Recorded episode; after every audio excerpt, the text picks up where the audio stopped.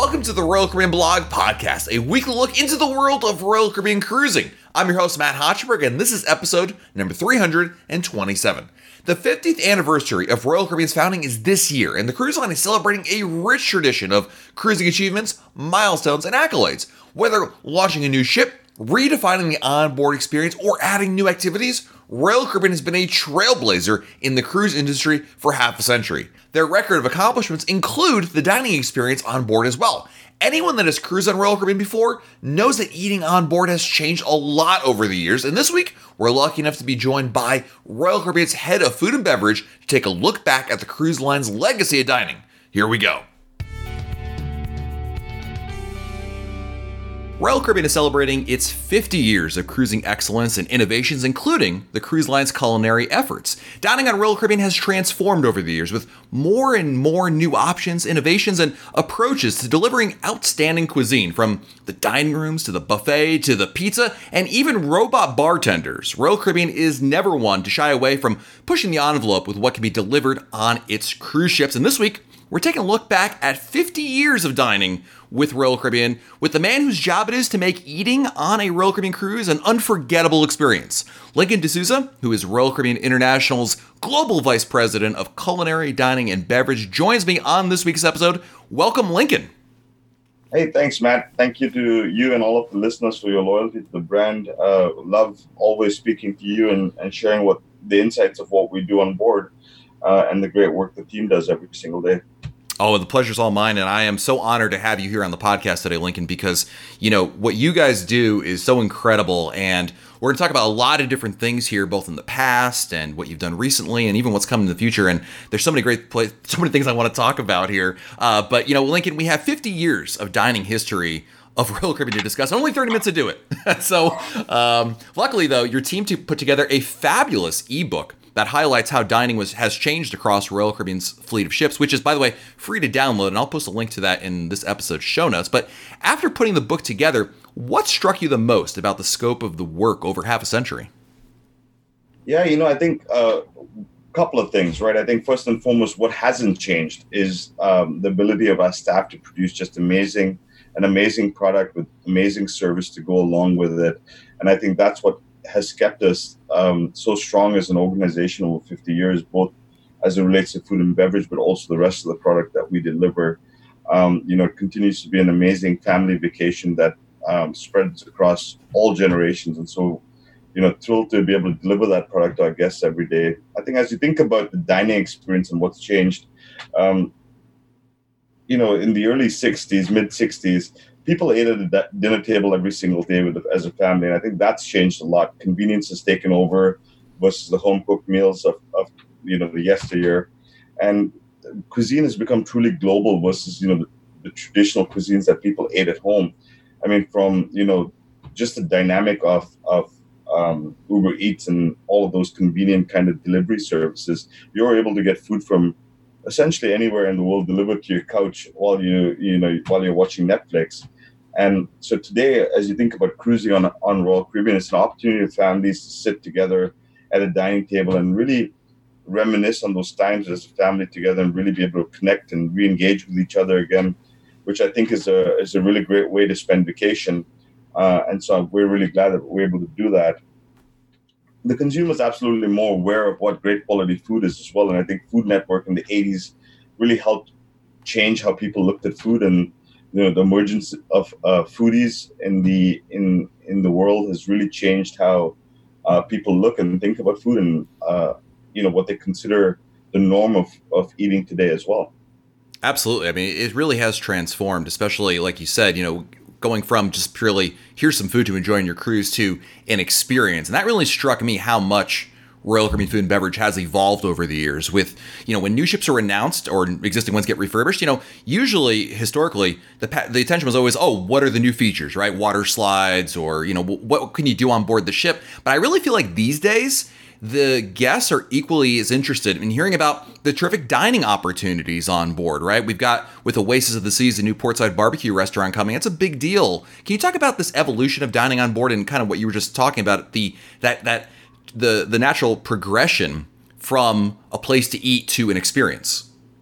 Yeah, you know, I think if we if we uh, wind back time to 1969 with the Song of Norway, and you think about you know the two venues we had on board, which was the dining room and the Windjammer, which was essentially a window that served burgers and hot dogs, to Symphony of the Seas, you know, our flagship here in the United States, um, with 65 food and beverage venues on board. Um, you know, that's a huge evolution. Uh, you you know, the emergence of specialty venues, quick service restaurants like El Loco Fresh, um, Windjammer with an you know dining experience from around the world, whether it's you know amazing Indian food to other Asian cuisines to great pizza, burgers, hot dogs, you name it. Pretty much over a seven day sailing in the Caribbean, you're going to get food from every corner of this planet. And and you know, I think um, it's not just an evolution, but it's it's become a really central piece of the dining experience uh, of how of how guests you know eat on board our ship and experience um, the world really differently. And we're glad to be able to make the planet smaller and be able to allow people to experience uh, cuisines from all over the world. You know, if you're if you're in our main dining room and you get escargot for the first time, that could be a really interesting and new new experience. But I guess have that opportunity to really experience new and different things, as well as comfort comfort favorites as well. Absolutely. You know, Lincoln, one of the aspects of your team's work that I am continuously impressed by is the level of research, trial and error, and fine tuning that comes with every new restaurant and experience you roll out. Whether it's a brand new venue like Hooked or Portside Barbecue, or maybe evolving the different iterations of pizza at Sorrento's, there is a lot of work that goes into the final product. This is not just food, you know, out of the frozen section of a supermarket. How does the R&D that you and your team do lead towards what we see as guests on board the ship? Yeah, I think I think your listeners and our guests would love to know that you know we don't take this lightly. I mean, taking a concept from from concept to actual execution is a it's a 18 month to 24 month process, and there's a lot of work that goes into play. Some of it fun, you know, we get to go out and experience what the world of you know you, you mentioned barbecue a couple of times. Uh, that's going to be our newest concept on the Oasis of Seas of the Seas. Um, uh, you know, revitalization as she comes back in the mar- market and uh, we're really excited about the amplification of the ship, and obviously, me personally, very excited about barbecue. Um, you know, as a, a kind of a, a, self-proclaimed barbecue aficionado, I mean, somebody who smoked has smoked meat for the better part of ten years. Um, you know, I could have said, "Hey, I know how to make barbecue. Let me go and figure this out." But instead, we we spend a lot of time researching barbecue. Um, you know, with a really immersive tip, trip in Texas as well as um, you know, my team getting out and visiting other parts of the United States where, you know, because barbecue is such a regional uh, experience for our guests, we wanted to be able to take that and make it as kind of global as we could. And so we've created a, a concept I think that our guests will love with the regional flair of Midwest barbecue and, and Southern Texas barbecue. And, you know, really this feel using sauces and different flavors and, and rubs to be able to create a, a really unique experience. So I think the key to research, though, is understanding the guests um, creating a product that they really want, and then taking their feedback. Right? I mean, we're in the process of creating um, the new Giovanni's restaurant that will launch uh, in the next little while. And in fact, yesterday we did a, a, tasting on board the ship with our guests to really get a sense of what they like, what they didn't like. Um, and that's just one step. I mean, we'll go through through three or four iterations before we launch um, Giovanni's Italian Kitchen and Wine Bar on Freedom of the Seas it's incredible the amount of research that goes into it. And I don't think you're you're even giving yourself enough credit here, Lincoln. Uh, there's a article I ran across. One of my favorite news stories to tell about you um, is the uh, you. Uh, this is from uh, a Cruise Passenger, which is an Australian publication, and they said that you rented a minivan and tested 14 to 15 barbecue restaurants in Austin, then came back to Miami and tested the sauce and meat by building a barbecue in the parking lot of Royal Caribbean's headquarters. Like that's amazing yeah, it was actually a pretty. It was a pretty fun uh, experience for us. We want to make sure that we're putting our best foot forward, and so you know we created that really to give an opportunity um, as we developed the product. We had some guest taste, some early iterations, but this was an opportunity for executives to do tasting, and so we created in the parking lot a kitchen um, with smokers and um, you know, tables set up to, to execute the food exactly as we would in the restaurant. And we essentially do that for every venue we create. I mean, we don't necessarily talk about it all the time, but we essentially create the whole venue, the space. We bring in the tables, we bring in the chairs, the uniforms, um, the plateware, and we put it all together and put it in front of in front of our executives and in front of guests and give them an opportunity to taste it before we roll it out. And I mean, the work doesn't stop there because once we launch the concept, that's where the the rubber hits the road, so to speak, and our guests get an opportunity to tell us what they really like. And so, Hooked is an example, which is one of our newest venues we launched on Symphony of the Seas, and and again on Navigator of the Seas, we've had to go through a couple of different iterations to fine tune the menu to deliver what the guests really wanted. Uh, because research can tell you part of the story, but this is an art and a science, and so the research is great. That's the science part of it. But when the art uh, part of it comes together and we really start to understand what our guests really like, that takes an evolution. And so we go back and go through this iterative process to ensure that the that the product that we deliver continues to deliver on the guest expectations over a period of time. Um, I've done very similar with playmakers as well. Um, but you know, we've got home runs that come out of the gate, and, and you don't even have to touch again. El Loco Fresh is one of those. It's a complimentary venue that we have on the pool deck, both here on Symphony of the Seas and Navigator of the Seas. And you know that venue, I met a couple of folks last night from from Southern California, and they've sailed with us for years. And they said, hey, one of the things we've always missed is really great Mexican food on board. And they said you've done an awesome job creating what we would get as good as at, at home in Southern California. And we're excited to be able to have that. You know, here we're testing a couple of new things around breakfast uh, as well on Symphony with an avocado toast station at breakfast, and our guests absolutely love it. So we want to get real time feedback from our guests along with the research that we do to send to ensure that we're evolving the product, delivering what the guest wants, um, and you know taking as much ego out of the process as possible, and really creating what our guests are asking for. Yeah, it's, it's, it's incredible work. I think I was on Navigator the Seas, and we were at Hooked, and Lincoln came by and Uh, I think we were ready for dessert, and he's like, "Oh, you know, try the bread pudding. I think it's like version. I think you were like, this is the third iteration. You're kind of like Willy Wonka, like you're coming around with like all these creations in the back, and maybe you roll it out, maybe never sees the light of day. But it's it's just it's incredible to think about how many culinary innovations have occurred in the last few years and how impactful they've been. You know, you've, I mean, you've got Bionic Bar, Hibachi, new pool deck offerings. You mentioned El Loco Fresh there, tea houses on Spectrum of the Seas, and a lot more, by the way, have come out all in just the last decade, never mind the last 50 years or so. So, since we have a lot of new cruisers who are listening, Lincoln, can you talk a little bit about some of the recent additions that really stand out to you? Yeah, you know, and I hope they get a chance to look at the book. And I'm sure you'll share the link with all of your listeners and the folks who read your blog as well. You know, page 20 of the of the um, of the book really walks you through some of our newest concepts, like the bamboo room, hook, uh, you know what we've done on CocoCay for food. Like you talked about in Asia, we've got a couple of unique concepts, both leaf and bean as well as Sichuan red. Um, and it's you know in the 24 months that a little over 24 months that I've been with Royal Caribbean, I've had the pleasure of being able to create, along with our product development team um, and the rest of the leadership team, really create. Uh, I think it's something like 12 or 14 new concepts in bars and restaurants, and it's been really an amazing evolution. Um, you know, I, it's somebody asked me yesterday, "What's your favorite restaurant on on Royal Caribbean?" I said, "I love them all." It's like asking asking somebody which of your kids is your favorite, and so you know I like them all. Um, they're all great restaurants, and I'm proud of every single one of them and the, the folks that run them and help develop them every single day.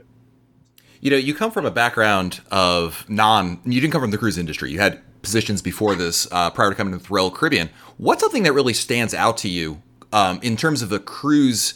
Uh, restaurant approach as opposed to being on land. There must be certainly some challenges that are that are unique, I guess is the right word, for uh, operating a restaurant on a cruise ship. Yeah, I think one of the absolute coolest parts about the cruise industry as it comes to food and beverage is that we think about the guest experience first and we worry about the cost second, hmm. which is very different from the restaurant land-based industry. When you when you develop a product from from a land-based industry, there's for sure you're looking at innovation, but you don't you don't have that kind of latitude to just go out and create whatever you want. I mean, there's a certain cost structure, there's a certain you know um, food cost that you can apply to a plate within a restaurant without it being um, you know inaccessible to your guests. But here our ability to have specialty restaurants like 150 that creates truly, you know, that that experience on land is a five star dining experience that you'd pay hundreds of dollars for, but on our ship, for under 100 bucks, you can get into a five star dining experience, and that's really cool to have that ability to, to deliver an experience to our guests that um, is not really constrained by how much it costs us to develop it, and really gives us that freedom to create it and then figure out how we're gonna manage our manage our, our our dollars and cents to ensure that we can deliver that product. I guess so I really like that. Um, it, you know, just the mass volume of what we do on board the ships and the huge teams that we have. You know, when you think about close to 60% of, of every ship is food and beverage employees. I mean, it's a massive machine. And then as you think about those employees rotating in and out of position every week, we've got employees coming on the ship, coming off the ship. I think that's kind of the most unique and special part about this job is that we've got great people who do just exceptional work. And they do that, you know, for a long period of time each and then come back and we rotate new folks in and they're from all over the world. And so I think being able to understand and explain how all of that happens on board the, sh- the ship is just a, a, thing of amazement. Even to me today, being here two and a half years, um, I'm still amazed by it every single day. Absolutely. And I, I got to take a moment here to talk about, know, we're talking about the history of Royal Caribbean. Just earlier this year, your team and a lot of other people at Royal Caribbean as well helped give back so much to the people of the Bahamas after Hurricane Dorian and the gargantuan undertaking that that entailed in such a quick uh, turnaround time is, I think, something. I mean, I got a chance a little bit to see that while uh, on board um, Mariner of the Seas, but I mean, the amount of work that your team did. Can you talk a little bit about the the the lengths at which you went to to help provide meals, water, and supplies to the people of the Bahamas? Uh, this was not just you know writing a check. No, I mean, you know, first of all, thank you, you know, for for calling that out to, to your listeners. I mean, we, you know, we are so proud of the work that the teams um, did to help Dorian. I mean, it was really a disastrous, disastrous hurricane for the folks in Freeport. And we've got a long, deep history with uh, the Bahamas. As you know, our first destination um, as a company 50 years ago was the Bahamas. And so we've got this absolute deep rooted uh, history with them and, and a love for the for the country. And so, you know, literally uh, right after hurricane passed, uh, the first ship that came in was Empress of the Seas, delivering 20,000 meals produced by, you know, our employees had worked all day, stayed up all night producing meals. Guests jumped in. Uh, they essentially, you know, created a, a, assembly line in the middle of the dining room, producing 20,000 meals in a matter of hours. Just that got put on tugboats um, and and taken over to to Freeport to feed the folks in Freeport who, you know, it's just. Um, you know, having spent some time with Freeport, because right after the first five ships delivered meals, we made a commitment um, to Richard Fain to put um, a field kitchen on the ground uh, outside of the Grand Lucayan Hotel, and we continued to produce twenty thousand meals for you know upwards of 30 days, serving a total of 650,000 meals to the folks of the Bahamas within 30 days. And even today, we have folks on the ground distributing food, supplies, equipment, um, we had a, a, you know just an outpouring of support from our suppliers in food and beverage uh, you know helping us uh, saying hey what do you need? What can we get you you know we had folks who delivered uh, a container of milk uh, folks who delivered a container of meat uh, folks who delivered prepackaged ready to eat meals um, and just said you know we've got you we'll help out what can we help so we're really thankful to our suppliers who jumped in uh, and you know, I'm so impressed to work for Royal Caribbean and things we do. Money is never an object when it comes to looking after um, our, our, you know, our partners and and uh, our family around the world. Um, and it's you know we didn't even think about that. And like you said, you, you know, a lot of companies wrote checks, and that's that's really awesome too. We you know that the, folks needed it, but to be able to go out there, um, you know, a story that resonates with me is Mark Tamis, who's our senior vice president of operations, was on the ground um, at the first day we were there. Um, and one of the, you know, a bunch of our volunteers, 30 volunteers from the ship, plus some volunteers from the Bahamas, uh, uh really a 60 different, uh, 60 volunteers from the Bahamas who helped us out. But there's one girl who came off the ship. She was a new employee, was standing in line handing out meals. And she yells at Mr. Mark, Mr. Mark, come here, come over here. And he walks over to her line when she's handing out meals. And she says, hey, let me introduce you to my parents who've been standing in line, you know, for six hours waiting for a meal in their, in their own daughter's line, which was just an amazing moment. You know, if you think about, uh, you know, that and folks who had family, we have tons of employees from Bahamas, both on our ships um, and on Perfect Day uh, in Coco Cay and it was great to see all of them come together to really support uh, the folks of the Bahamas. So super proud of the work the team did. Super proud of all of my uh, team who went to the Bahamas and on the ground in really difficult conditions. Um, really looking after the folks in Freeport. So yeah, thank you for bringing that up, and really proud of the team and the work that they did. Absolutely, it's, it's incredible work, and it continue like you said, continues to this day. Which is in a, in a world where news cycles, you know, are twenty four hours, and that's it. Uh, it's it's it's it's a real testament, honestly, to the to the work you guys do. And you know, a lot of the food and beverage stuff is the fun stuff, like renting a car and driving around Austin. But it's also that dedication to what you're just talking about there in the Bahamas. So, uh, unbelievable stuff. Um, but you know, if you're listening to this episode, you're probably thinking these guys have definitely talked before, and that's definitely true. This isn't the first time Lincoln and I have spoken, uh, as I've had the privilege of meeting Lincoln and hearing all this work that goes into the restaurant menus, decors, etc. It's why I wanted to absolutely bring him on the podcast. And you know, one of the things I've always wondered, Lincoln, is when you developed a restaurant like a Hooked, or maybe the updated Giovanni's Italian Kitchen wine bar that we alluded to earlier, how do you pick the featured dishes that eventually end up on the menu? You know, it, it, it, really is driven by two things. It's driven by a ton of research. It's driven by what our guests say. So, um, you know, there's things that our team thinks is going to be the home runs and the winners, and you know, nine times out of ten we're probably right. And then uh, the other things are just, you know, what are guests looking for? What are the favorites? What, you know, this research around Giovanni's Italian Kitchen and Wine Bar, you know, we pull menus from New York, from Midwest United States, the best Italian restaurants that uh, you know folks in our segment would visit around around the U.S. We looked at menus like Portofino, which we which was our first specialty restaurant at Royal Caribbean, and and you know we looked at the current Giovanni's, and we looked at all of those menus, and we decided you, do a lot of that research, and then you come up with you know hundreds of items. And now you've got to go fine tune it, and so once we've kind of got a, a baseline of what we're looking for, our team goes out and develops dishes. And you know between me and, and the culinary team we'll go back and we'll really fine tune hey is this what we're looking for? Is this what we're looking for? And then uh, working with the brief that we we create with product development we really fine tune the products we're looking for. Uh, and then we'll start the tasting process. And so the first one's generally me and my team. And we'll go through and we'll really critique each you know each other pretty hard and we'll say okay that makes sense and this doesn't make sense because that's our, our first opportunity to really fine tune uh, after that, we generally send the menu to a couple executives within the company with marketing, product development, and operations.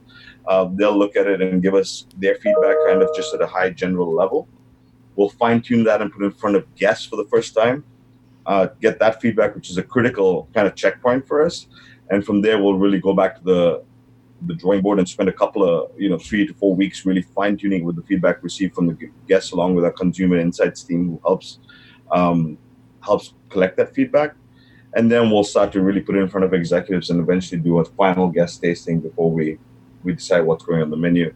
What's really cool is, is as part of our new um, our new offices and headquarters that we're building in Miami, we are going to have a state of the art test kitchen and space for us to be able to do a research a little bit more uh, close to home and hopefully be able to bring guests in more frequently as we go through this process to really get a sense of what our guests are looking for and and you know really make that uh, a little bit of a faster process than it is today. Wow! So I guess that means no more barbecues in the parking lot then. Yeah, I mean that one. uh, that one was really that was kind of the the nexus for the change and and my ability to be able to ask for this test kitchen because uh, that was an, a bit of an expensive endeavor, but um, you know it was ne- it was necessary to really execute the product that we wanted to deliver on. You know, you mentioned a couple times uh, during this talk here the guest experience and guest feedback if a guest is, is listening to this and they want to provide feedback, whether they dine at a restaurant and they want to share what they liked, what they didn't like, or perhaps they have an idea for something, what's the best way for guests to provide feedback to you and your team? Yeah, you know that that's a really great question. One, I will tell you, I stay pretty close to what the guests are saying, both on on your blog. Um, as you know, I've popped in a couple of times in your live your live streams, and given me a little nod. Um, so I, I, definitely listen to the feedback. I follow uh, the various Facebook groups and all those kind of things um, as a quiet observer. So that's number one. Uh, number two, obviously, we, we measure guest experience on board through our Medallia surveys that are that are completed at the end of the experience. And so, um, you know, I guess uh, we we go through those comments literally on a on a daily and weekly basis. We have a team who filters through that. We've got a consumer insights team. So all of that feedback comes through. Obviously, we receive emails um, from the vast majority of, of, guests. I'm not sure that I want to dish that out here on, on the on the on your, you know hand that out, but. Um, um, yeah, I mean, you know, I'm I'm not that hard to reach. LinkedIn's a, a lot of folks connect with me on LinkedIn and send me send me notes. So there's lots of ways to get us feedback. Um, I'm always open to the folks see me on board the ship. Uh, you know, today after the um, after the time with Michael, I had a lineup of guests who wanted to provide feedback, and I captured those notes. And so we're always open to feedback. And uh, there's, you know, I take all of that stuff seriously, and we really want to make uh, positive change to deliver the best possible product to our guests.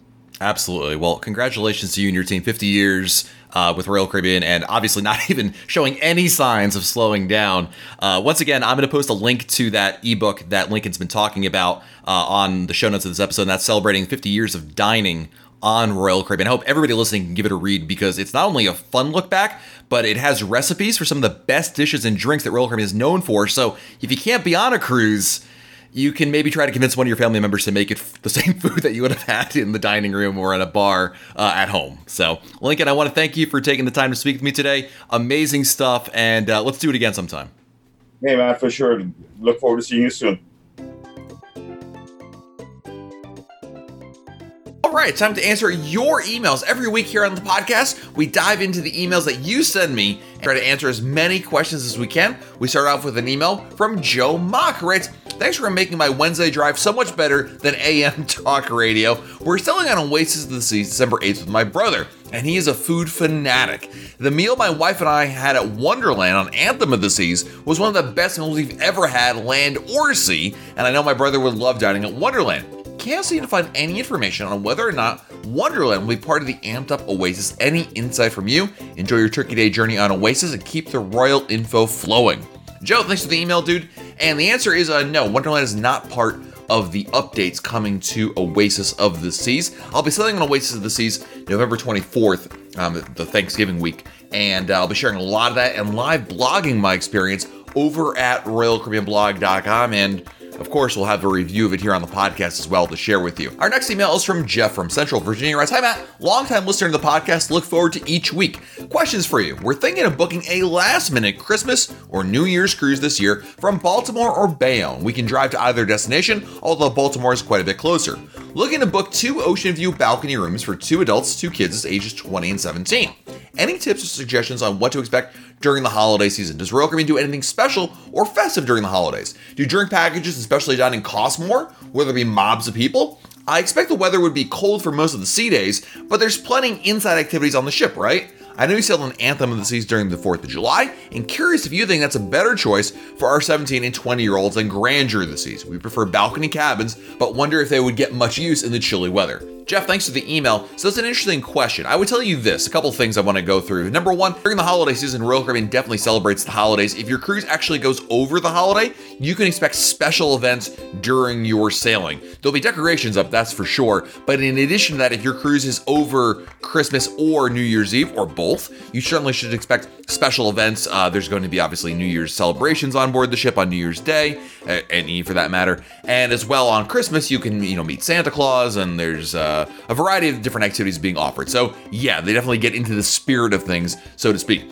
In terms of the do the drink package, especially dining, costs more. You know, I will tell you this much: the pricing for drink packages will vary from sailing to sailing, ship to ship. So it really has to do with demand more than anything. With the especially dining, you will typically find on holidays, like the actual holiday itself, special pricing for perhaps the, that holiday, as opposed to the rest of the week, in which the pricing is more in line, I think, with the rest of the year. Um, but there are going to be a lot of people who are going to want to do specialty dining on holidays. So my advice is if you go on a holiday cruise, whether it is Christmas, whether it is the 4th of July, whether it is even Cinco de Mayo, believe it or not, if you're cruising over a holiday and you want to eat at a specialty restaurant, you probably should make reservations in advance because it'll just lock in your spot for that. So I, I, would tell you that. Now, in terms of the ship and the right one for your kids, you know, your kid's a little older, especially uh, the you know the 20 year old.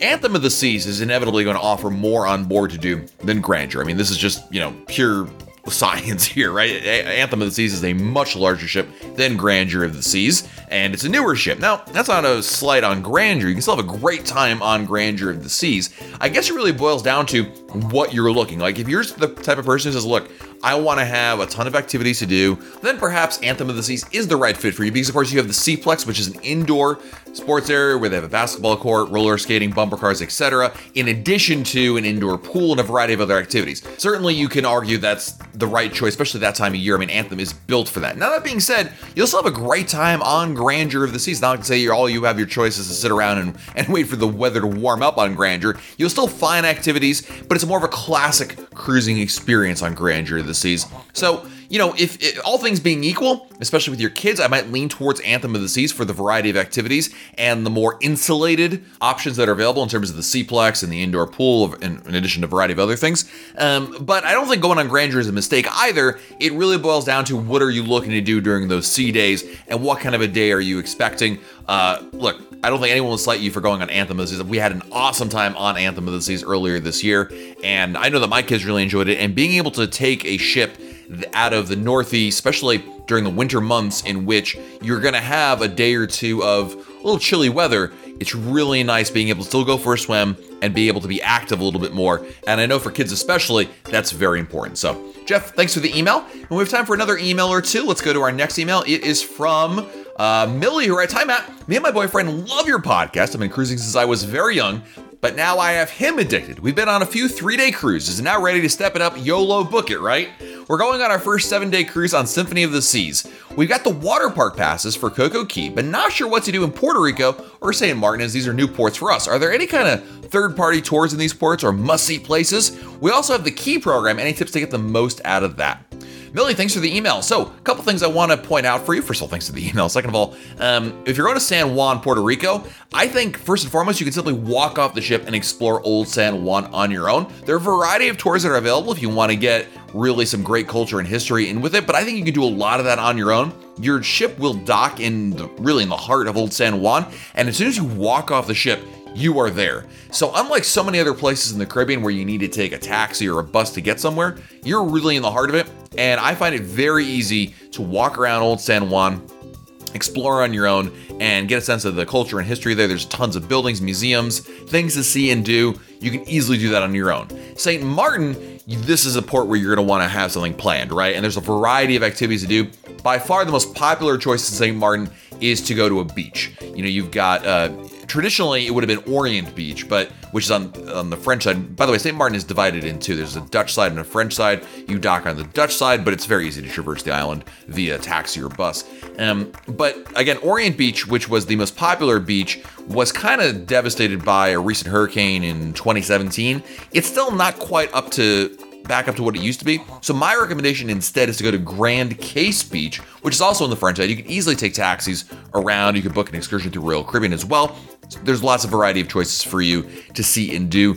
Uh, and St. Martin has a fair amount of, of activities. Again, not everybody wants to go to the beach, and there's uh, great shopping in downtown Philipsburg. You can go to the capital, which is of the French side, which is Marigot. Philipsburg is the capital of the Dutch side. Marigot is the capital of the French side. So you can go to either one of those. You know, I think you'll find a good variety of activities to do there. Um, so hopefully you'll have a great time because I absolutely love St. Martin. I think it's beautiful waters out there. Really, really a lot of fun. And in terms of the key and getting tips out of that, my advice to you number one, get to the port early so you can take advantage of that early embarkation time. Number two, um, make sure you drop off your your carry-on luggage in the designated area. Usually it's in the theater, but as part of the key program, you get to be able to drop off luggage and you get a complimentary lunch in the main dining room with, with food from Chops Grill, which is absolutely stunning. So enjoy that. And then beyond that, really take advantage of what the key offers you, namely the signature activity access, right? And you're going on Symphony of the Sea, so whether that is access, perhaps a reserved seating in a show or water slide time, I mean, what you really want to do is maximize your investment with that and take advantage of what the Key program has to offer. So look for the schedule of times in which Key guests can have priority access and just make time for those things because that's what you're paying for. And I feel like that's really where you'll get the most value out of it. So thank you, Millie, for the email. Thank you to everybody for checking out this episode of the Royal Caribbean Blog podcast. And until next time, I'm Matt Hochberg, and we'll talk again real soon.